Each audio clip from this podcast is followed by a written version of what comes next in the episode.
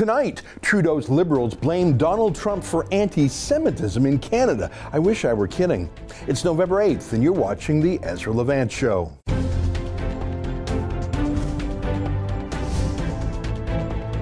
Why should others go to jail when you're the biggest carbon consumer I know? There's 8,500 customers here, and you won't give them an answer. You come here once a year with a sign, and you feel morally superior. The only thing I have to say to the government about why I publish it is because it's my bloody right to do so. I want to talk about bigotry today. The news peg is this outrageous story in the state broadcaster. Trump and other politicians empower anti Semitism in Canada, says Liberal MP. And you can see under that it says comments come as Trudeau prepares to apologize in House for 1939 decision to turn away Jewish refugees. Got it. Now, does that mean that Donald Trump, who was born in 1946, is responsible for the 1939 decision by Canada's Liberal Party to turn away a ship of Jewish refugees fleeing Hitler? that, that, seems to be even a stretch for stretch for even the CBC. Let me read one more line, and I'll come back to this story in a moment. A liberal MP says U.S. President Donald Trump and other politicians who use intemperate language when referring to instances of racial discrimination or hate speech are empowering anti Semitism in Canada. Oh, really? When people start saying that there were good people in a neo Nazi rally at Charlottesville, when people start tolerating speech that attacks groups or communities anywhere in the world, it obviously empowers people here in Canada who hate to come forward and speak publicly of things that they would never have before said in public, Anthony Housefather told CBC News. So there it is. Uh, in case you're wondering, Donald Trump is to blame for the rise of hate in Justin Trudeau's Canada. I bet Donald Trump was also even responsible for the fact that, you know, this guy, the old neo Nazi named Ernst Zundel, I think he's dead now. Uh, you know, he ran for the leadership of the Liberal Party a few decades ago, and the Liberals allowed it. I think that was a Trump uh, plan also, that Trump and his racist time machine. Now, I think that the statement by this Liberal MP reflects the bigoted thinking of many people in the establishment in the United States and here in Canada too. It certainly is the established view of the Liberal Party and of Justin Trudeau himself. And I think maybe this guy, Anthony Housefather, I think maybe he truly believes it in his bones. He's not just saying it as a partisan insult and attack against his political enemy, which is how most accusations of racism are merely used. But let me read just one more line from this state broadcaster story. Housefather made the comments as Prime Minister Justin Trudeau prepared to deliver an apology in the House of Commons today for the Canadian government's 1939 decision to turn away a ship carrying 907 German Jews seeking refuge from the Nazi regime. The Quebec MP said it's his hope and expectation that Trudeau's apology will not only address the historical actions of the Canadian government, but confront contemporary anti Semitism as well. Hmm, really? Um, I find it hard to accept uh, that from a Trudeau liberal, uh, and I find it hard to accept that he's genuinely concerned about Hitlerism mere weeks after Justin Trudeau ponied up $50 million of Canadian taxpayers' money to give to Hamas controlled hate schools in Gaza. Canada gives $50 million to UN Palestinian Refugee Agency that US called flawed. That's a Globe and Mail headline. Yeah, flawed. Flawed, that's one word for it. The schools are run by the Hamas terrorist organization. And as we showed you the other week in our interview with UN Watch, um, you see this post here? This is just one example of teachers and administrators in these schools literally posting their praise for Adolf Hitler and the Nazis. This is who gave, that's who got the 50 mil. I'm not really interested in Justin Trudeau making another tearful apology about something that happened almost 100 years ago while he funds anti Semitism and Hitlerism today. It's fake. It's fake, this perpetual apology tour that he's on. Every week, another apology. Last week, he was apologizing for something done to an Indian band in British Columbia before 1867, before Canada was even a country, Trudeau is really, really good at apologizing for what other people in other eras did, isn't he? And turning it into a photo op for himself. Oh, isn't that wonderful? He just happened to bring along his staff photographer to capture that. You can see this picture is really about him being apologetic. It, I don't see any of the Indians there because they're not really the story. The story is the selfie boy. Hey, but by the way, he's not really so good at apologizing for his own conduct, is he? And in a way, that's really the only apology that really matters. I could spend all day apologizing for what you did and you did and you did. Uh, it's tough to apologize for what I did. Trudeau has not done that. Now, I accept that anti Semitism is on the increase in Western civilization. I think that is sometimes exaggerated by ambulance chasers, professional grievance groups like the Human Rights Commission, in the United States, the Anti Defamation League, the Southern Poverty Law Center. Um, the Anti Defamation League was used to be a pro Israel, pro Jewish organization. Now it's run by a former senior Obama staffer. It's really just a fundraising device. It's a partisan weapon to smear Republicans. But despite those leftist hucksters and the hoaxers, I actually do believe anti Semitism, Jew hatred, is rising in the West. But it's not from Trump or his supporters. It's from a different source, a different text. It's from the Quran. It's mainly Muslim extremists, and for some reason, Anthony Housefather doesn't mention that. Maybe he's fine with that, or maybe he's just scared to talk about it, or maybe he doesn't know about it. But look at these two leading Democrats. Uh, that's Barack Hussein Obama in the middle, and on the right, that is Louis Farrakhan, the leader of a black analog of the KKK called the Nation of Islam. Now, for some reason, this photo, I don't know what the reason possibly could have been, it was not released until after Obama's second term was over. I wonder why. I don't wonder why. I think he just needed Jewish donor money too much to show his true colors till after the elections were over. Now, here's Louis Farrakhan, Muslim extremist, Democrat favorite. Take a listen. Now, white folk don't like Farrakhan. Some of them respect me. That's right. But those who have been our deceivers, they can't stand me. I'm not mad with you. In fact, to the members of the Jewish community that don't like me, thank you very much for putting my name all over the planet because of your fear of what we represent. Can go anywhere in the world and they've heard of Farrakhan. Thank you very much. I'm not mad at you because you're so stupid. Don't you know? My teacher, Elijah Muhammad, taught me one day. He said there once was a donkey that fell in the ditch.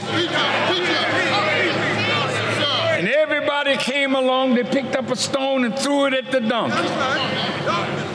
They threw so many stones till the ditch got filled up and the donkey walked out. So my teacher said, Brother, remember, every knock is a boost. So when they talk about Farrakhan, call me a hater, you know what they do? Call me an anti Semite. Stop it. I'm anti termite. Yeah, anti termite. Uh, that's great. Um, that wasn't from 1939. That was this year. And he tweeted that video. That's how I saw it. He's not banned from Twitter. He's, he's not banned. Of course not. And, and leading Democrats, including Bill Clinton, look at that. This was just a few months ago at Aretha Franklin's funeral. That's Louis Farrakhan on the left. That's Al Sharpton. That's Jesse Jackson. And that's Bill Clinton.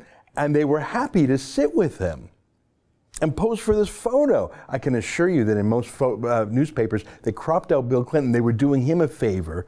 Uh, that's basically your black David Duke right there.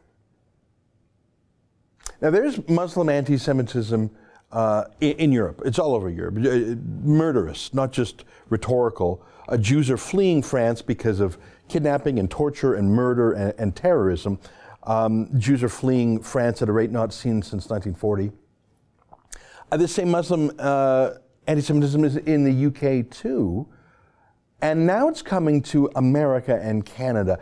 Here, let's talk about America because Anthony Housefather, the MP from Montreal, is apparently an expert in hate crimes in America. Let's, let's read the liberal New York Times.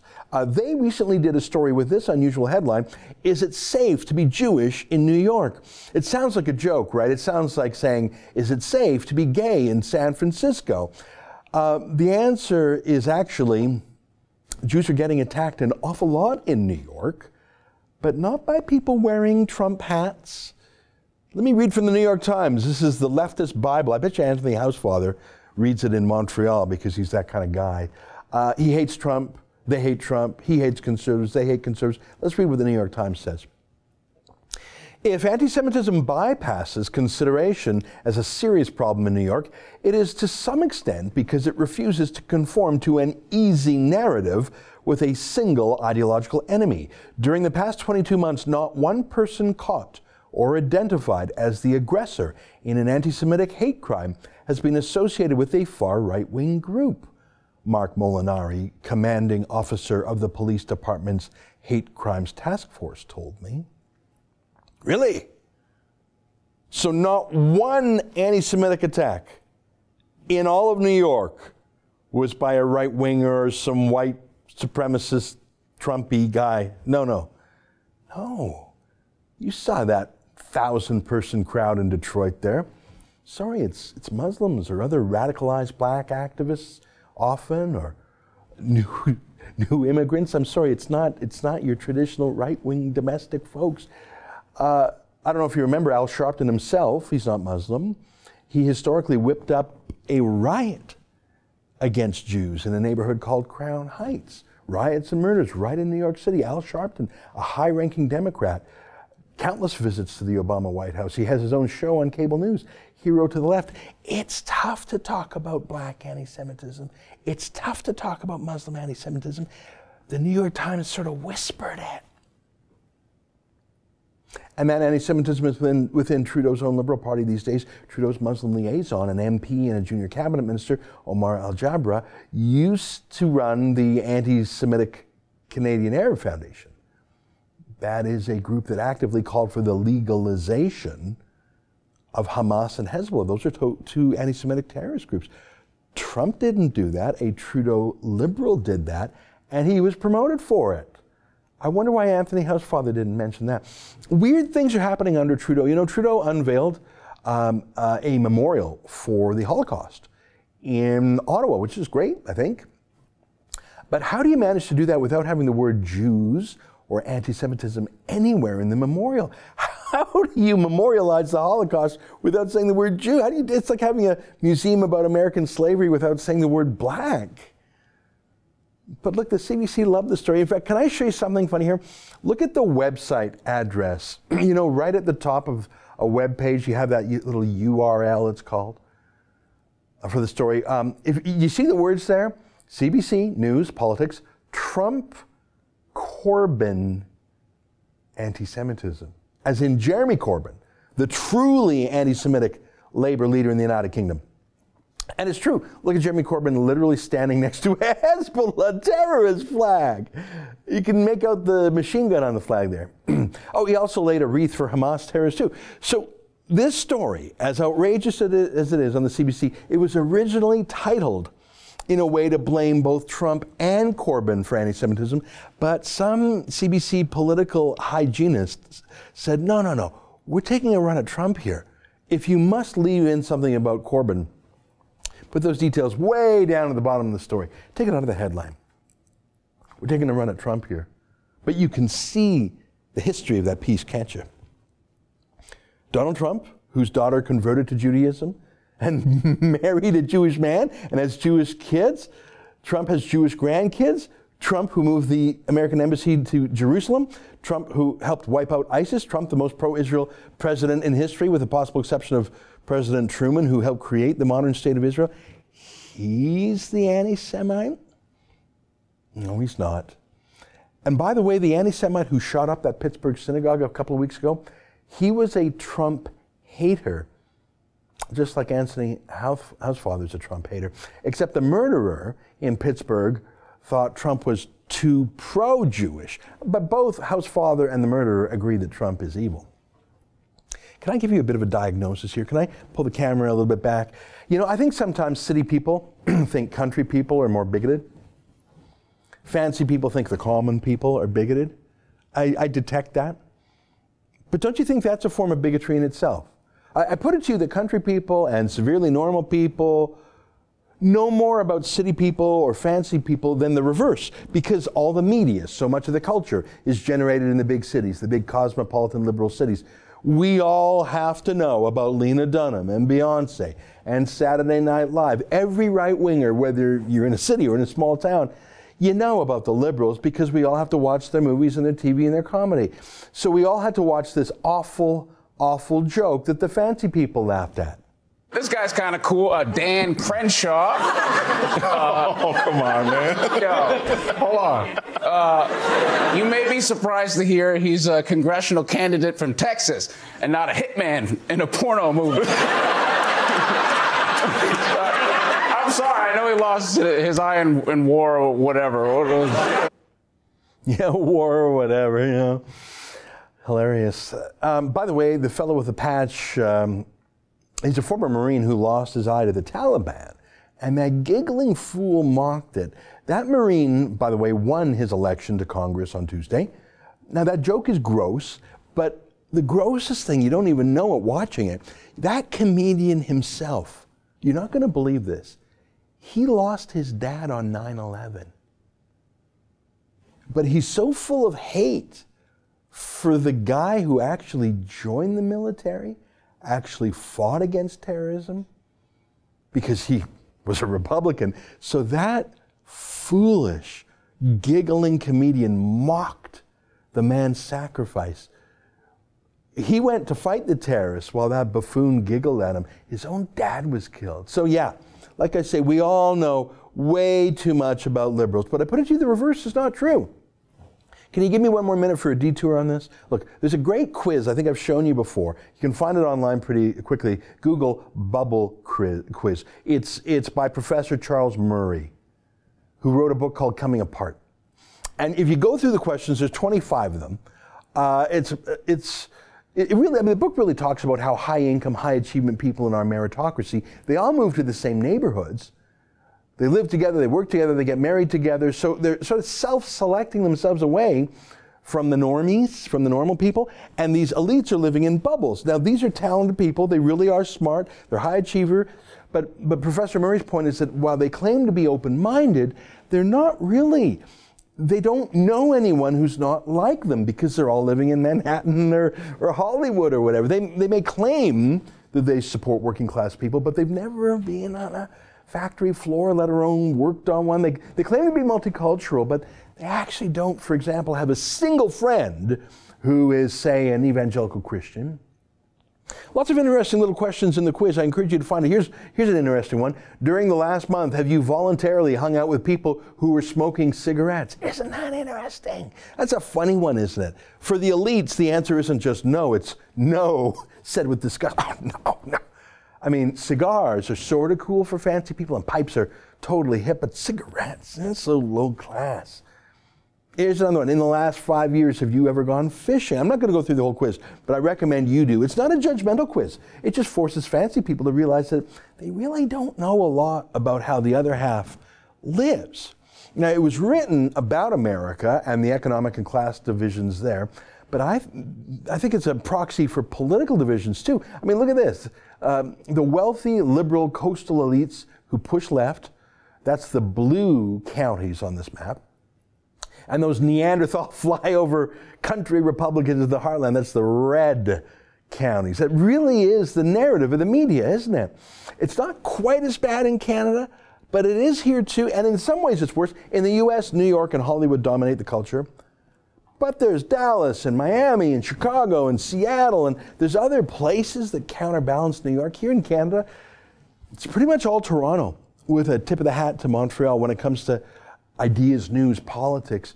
It's a sort of a tyranny from one town, some neighborhoods in that town. And my point about uh, all this is so many of our cultural and political and media institutions are biased against Western Canada, the regions, the politics of those places, Christians. Not just consciously, like the CBC is, but often unconsciously, because the fancy people live in a bubble, as Charles Murray would say. They literally have never been west of Hamilton. Uh, they don't know a single true Bible believing Christian. They don't have a source of information other than the left wing Toronto Star and the CBC. Donald Trump is not an anti Semite. Republicans are not the party of anti Semitism, they're the only party of pro Israel anymore. Donald Trump is not whipping up anti Semitism, other than the odd wacko who thinks Trump is far too Jewy. Justin Trudeau is not a philo Semite. Uh, we're not stupid enough to think that his crocodile tears about something he's apologizing for 80 years ago means that Trudeau is suddenly a friend of the Jews today. Not the guy who gave $10 million to a terrorist named Omar Khadr. And right wingers are not the threat to the world's Jews today. Muslim extremists are. Louis Farrakhan is. Omar Alghabra is. Every radical mosque where Trudeau campaigns is. Every failed state that Trudeau dumps our foreign aid money on is. And they're invited, and then he invited their unvetted migration. I'm concerned about anti Semitism because I'm a Canadian and because I'm a Jew. Donald Trump is not the cause of anti Semitism. And I won't say Justin Trudeau is, but too many of his decisions are. Stay with us for more.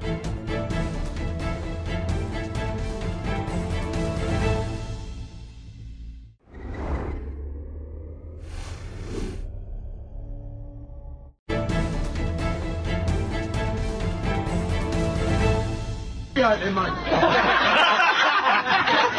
I think I will be. Stay in your flat. we are coming to get you. Yeah. Oh, correct. Dan, me nuts. Can you go and rock the bottom flats? look at him look, hanging around. Look at him hanging up there. Look. Sarah. Who's coming? Here he comes. No, you're getting thrown off the show. You're getting off on here. She's coming. She's coming. Oh, oh, help Help me! Well, that is some homemade cell phone video footage of an effigy being burned in the United Kingdom. They have a tradition uh, on Guy Fawkes Day to burn effigies, whether it's of political figures like Donald Trump or Boris Johnson. In this case, though, it was an effigy of a large apartment building called Grenfell Towers, where not too long ago in the United Kingdom, there was a terrible fire and more than 70 people died. It was a joke, I suppose. I heard the laughter. Is it a joke in bad taste? I think most of us can say yes. But in the United Kingdom, it's also a crime. And police, in fact, are considering charges, or perhaps have already laid them, we'll find out in a moment, against six people for I think the crime of, of laughing. I don't know what the crime was the burning, the laughing, the arts and craftsiness. Six men were arrested. Joining us now to talk about this is someone who knows a thing or two about being arrested for telling a joke that maybe isn't to everyone's taste. I'm talking about the internet personality by the nickname Count Dankula, who you might recall trained his fiance's dog to raise a paw when he said Heil Hitler, a, an off color joke for sure, but he did it because he wanted to, uh, you know, pull a prank on his loved one to make his, her dog less lovable. He was prosecuted, convicted, and fined for that bad joke. Are you allowed to make bad jokes in the United Kingdom? Joining us now via Skype from the Glasgow area is Count Dankula, also known as Mark Meechan. Mark, great to see you again. Thanks for joining us. It's good to be back, man. How you doing? Very well. Did I properly retell the story of? I mean, I don't want to spend too much time on it, but you really are the world's expert at being prosecuted by police for telling a joke that might be a bit off color. Not everyone would find the joke funny, but it is a joke. Yeah, at the end at the end of the day, what I did was a joke, and I feel the exact same way about this Grenfell business with the gentleman that burned the effigy. Um, and if, if people want to call it a bad taste joke, absolutely, I completely get it. The Grenfell incident is still quite fresh in a lot of people's minds, um, but them receiving condemnation for what they did, which they, they in fact did when the video was doing the rounds on Facebook. People were saying it's disgusting, it's horrible, it's abhorrent, and they were really, really attacking the act and the people involved, which is fine. That is just social consequences over what they did. But the fact that the police are now involved in this is something that is extremely frightening because the only thing that they did was cause offence. That that is the only thing I can imagine being the crime. Like they they did it on private property. They did it in their own backyard. And I think the thing that they may possibly have been arrested over, I don't know if it was the act itself, but it may be similar in my case where for example, me creating the video and starring in my own video, that wasn't the crime. It was the posting it online that the police treated as the crime. So it might be it might be a case of that's why these men were arrested because the video was posted, and I think they might the police might be trying to discover out of the six men who were arrested which one of you posted the video, and I think the fact that all six of them are getting charged means that not one of them is fessed up to who posted the video. Hmm. I think that may possibly be the case. Isn't that funny? Um, you know what? I, I, can only imagine if you had a loved one who died in that fire, you think it would be in bad taste. I mean, I, I suppose an analogy would be if you had the Twin Towers of the World Trade Center. If you burned them in effigy on Guy Fawkes Day, I could imagine a lot of Americans and a lot of people around the world would say that's in very bad taste. And, and in fact, we do see examples of people wearing Osama bin Laden t shirts, not not so much these days. And I think we can say that's odious, if that's our view. But to prosecute, to arrest and prosecute, you telling me just before we turn the camera on um, that you have information that these men's houses were searched. Tell me, tell me what you heard about that. Well, there was even uh, pictures and stuff like that as well. Apparently, the police uh, searched an address um, I, I, think it may possibly have been the address that the video was filmed at, and the police were seen leaving the address with uh, bin bags, you know, full of items, and most of most of the items looked like arts and crafts type stuff that they obviously used to construct the effigy. That's what it seemed. They, they even went through the guy's trash to actually, you know, get, gather more evidence. But the the thing that bothers me with that is they're trying to prove that they in fact built the effigy. Now I don't know if the building of the effigy and the burning of it itself is being treated as, as a crime, then that's if that is the case, then that is extremely worrying because that's something that they did on their own private property. Yeah.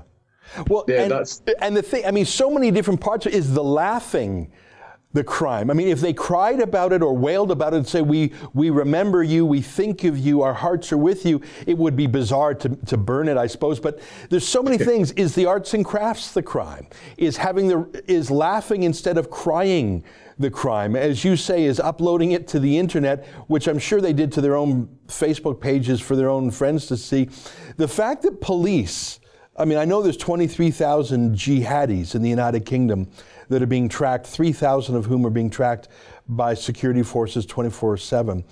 The fact that police are being pulled off of that work to search for arts and crafts and glue and cardboard and paper, that's an embarrassment to the United Kingdom. Uh, Mark, what, what do you, I mean, you're, you're from the country that gave the world the Magna Carta. The rule of law was perfected in the United Kingdom. Freedom is, is a British inheritance that all of us in the colonies have. How do you feel about your country sending in SWAT teams to dig through garbage cans looking for kids' glue and cardboard?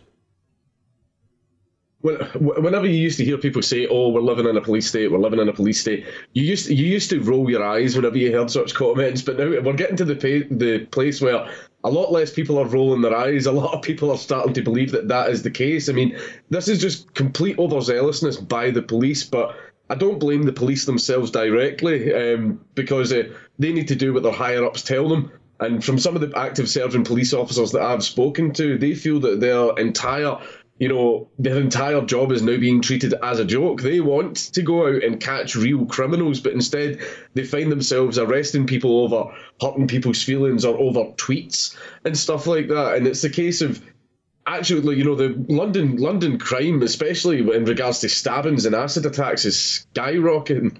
It's absolutely skyrocketing. But we've got the police wasting their time on stuff like this because people hurt someone's feelings. I mean, I would rather, I would much rather the police go and investigate an attempted murder with a knife yeah. than a group of people having a laugh hurting someone's feelings. Like that's.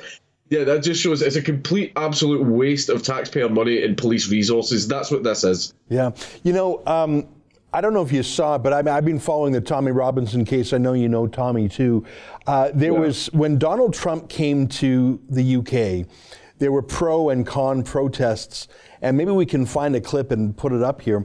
There was a pro Donald Trump protest in London. It was smaller than the anti-Trump protest, of course, and some and there was this little blimp that made fun of Trump, and it was sort of funny, but it, you know, it was no big deal. It was an effigy. Someone at the pro-Trump mini protest had a Peppa Pig uh, balloon. Peppa Pig is a kid's character, and they put uh, the mayor of London, Sadiq Khan's face on it, and police decided that that was inappropriate, and they literally charged the protesters on horseback. A balloon catches the eye of the police. It's clearly a response to the baby blimp flown by the anti Trump protesters the previous day. But the police decide that Peppa Pig crosses a line.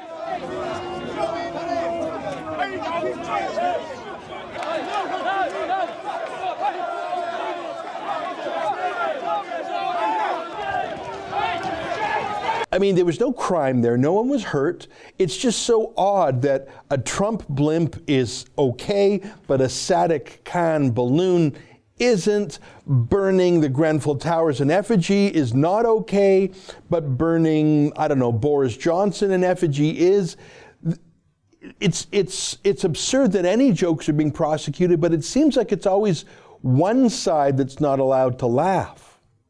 Yeah, you you'll notice that most of the time these laws are used against people that you know wouldn't even wouldn't even be far right. Most of the time they aren't far right. Most of the time it's people who are you know centre right or centre right or even centre that are subject to these laws. It's, it's happening an awful lot. I mean, like for example, you get you get people that are like Antifa protests and everything, sending you know death threats, threatening to hurt people and stuff like that, and nothing happens to them absolutely nothing happens to them. I mean, we've even had several incidents all over the UK of Antifa acting violently, threatening people, throwing rocks, throwing bottles, all that type of stuff, and there's no arrest. But see, during the Free Tommy protests, when there was a few violent incidents, well, more than a few, that those events did get violent. See, within days, the police had all of them. The yeah. police grabbed every single person that was violent, and they've never done that with Antifa. Yeah. And that that that that was the incident that proved to me that the police are operating with a bias. Yeah. They are operating with a political bias here. Anyone on the right needs to walk on eggshells. Anyone on the far left gets away with anything that they want to do as long as it supports a political agenda. Yeah. I think it was Orwell, I'm going from memory, who said, every joke is a little revolution. And, yes. and I, because if you're laughing at something, you're probably laughing at some uh, form of power, social power, political power, some authority. Um, and I get that. And, and on the other side, I mean, I know Solzhenitsyn was sent to the gulag for just making a, a joke in a letter about Stalin's mustache. And Ayatollah Khomeini said there is no, there are no jokes in Islam. There are some authoritarian doctrines that don't allow humor. Have we have we lost that? I mean, I used to think of the United Kingdom as a place that was really safe for eccentrics. You know, they're sort of the lovable British eccentric. And even British comedy was really goofy, whether it was Monty Python or, or whatever. It, does that even, could you even have a Mr. Bean or a Monty Python anymore?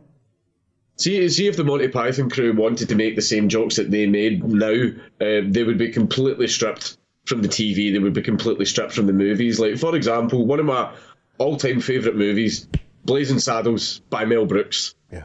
Now, can you can you imagine if Mel Brooks tried to release such a movie today? Yeah. It would be absolutely annihilated by the media. Yeah. yeah. basically, it's a case of that type of comedy. We now live in a world where that type of comedy it just can't exist anymore because people people's feelings just won't allow it.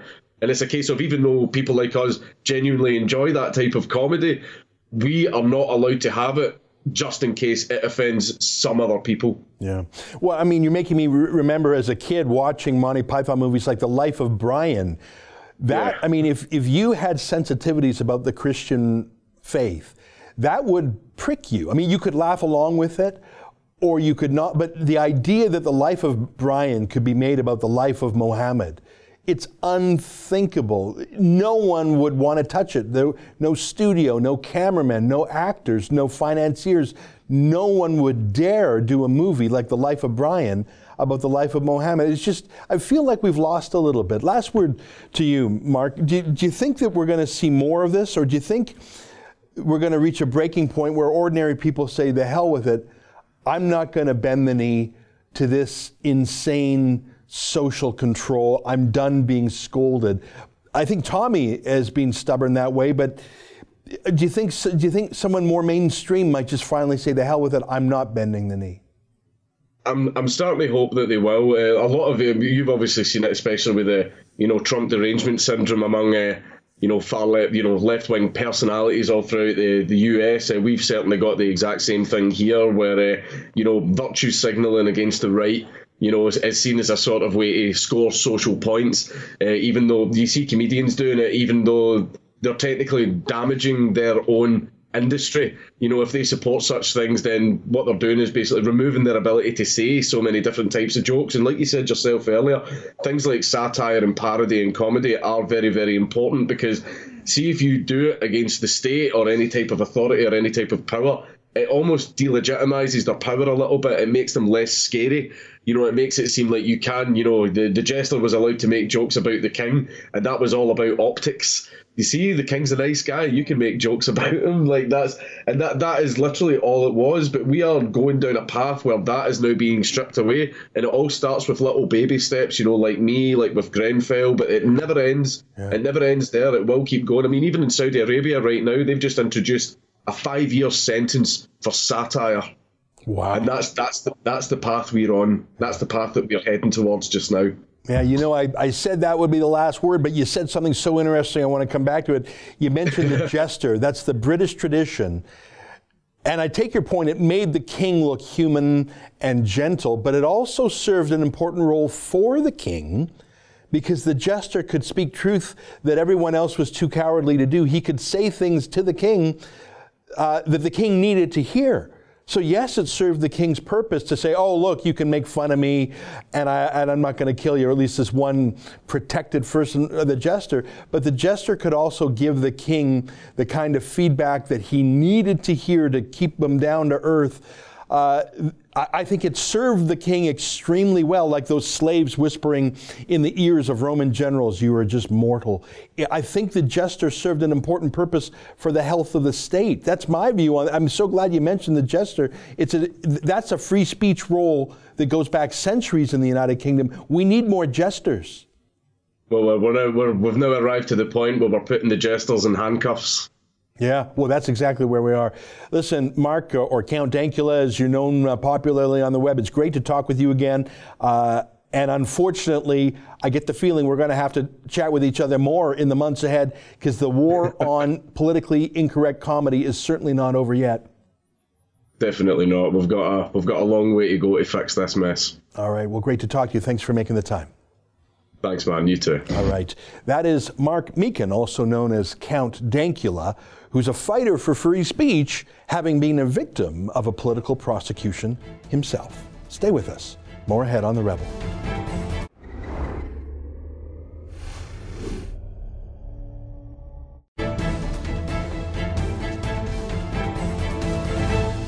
Hey, welcome back on my monologue yesterday about the results of the midterm elections in America. Robert writes, the loss of 27 seats in the House was no big deal, as most of those particular representatives were never on the Trump train to start with. The remaining Republican House representatives are now better off.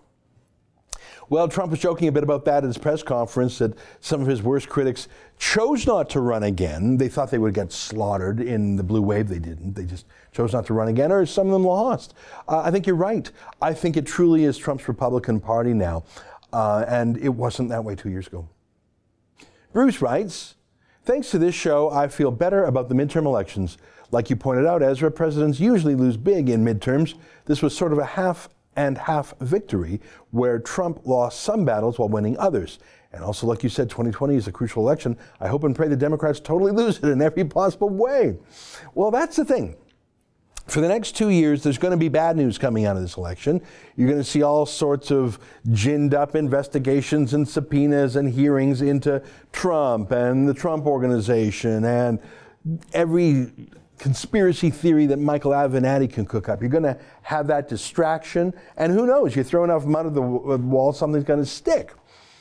But, as I said yesterday, that's what Kavanaugh was all about. The left couldn't control itself, and ordinary Americans said, oh my God. So you're going to have a foil to Donald Trump now, and her name is Nancy Pelosi, and I really don't think she's beloved in, by independents in America. I just don't think she is. Um, Maxine Waters, uh, some of these far left, the kind of people who hang out with Louis Farrakhan. They're going to have the mic a lot more in the next two years. And if they stay on their track, if they actually live down to Donald Trump's motto, jobs versus mobs, if they really do consort with mobs, encourage mobs, act like a mob themselves, I think that could backfire on them in 2020. It's hard to say, isn't it? It's uh, the most exciting political time in a generation, I think. Trump is endlessly entertaining, uh, but underneath the entertainment, I actually think he's got ideas. Uh, ideas on immigration, ideas on foreign policy, on trade, um, ideas on the limits of government, ideas on states' rights. There's a lot of things he actually, you know, people say Trump is all about style, and he's got a surfeit of style. Uh, and journalists love chasing style. I mean, look at yesterday with his press conference, how that's all the media would talk about themselves, themselves, themselves, and how they relate to Trump. But under the bluster, you must admit that from an idea point of view, he's been a very substantive president. Name me an idea that the Democrats have today. I suppose they're hanging on to Obama's Iran deal, but not even. I don't know. Can you tell me where the Democrats are on trade? Can I can't really. Can you tell me where they are on? Okay, they're against energy and they're for racial identity, but I put it to you that Trump actually is an ideas president with a clear foreign policy, a clear domestic policy, clear immigration policy, and I think it's going to be a hell of a ride for two years, and I promise you we'll give you coverage of it that you will not find anywhere else in this country. The only journalist in the country who regularly writes about Trump with any sort of fairness other than the rebel is our friend Conrad Black. And um, he's a lonely voice uh, in Canada on that regard, even at his own former paper. Uh, paper he formerly owned the National Post. Well, uh, I just want to read one more letter on my interview with Joel Pollak. Liza writes, Acosta can cry foul all he wants. It's on video. His arm came down on that girl as she reached for the mic. He had no business touching her in an attempt to block her. Yeah, if you if you slow down that video, Jim Acosta of CNN, you know, there was a, a White House intern reaching for the mic and he pushed it down twice. He didn't punch her. It surely didn't hurt her, but he pushed her away, and you just don't do that. You just don't do that when you're a grown man in someone else's house. Called the White House. Someone else's event. It's a press conference. And you know, you don't have to respect Donald Trump as a man.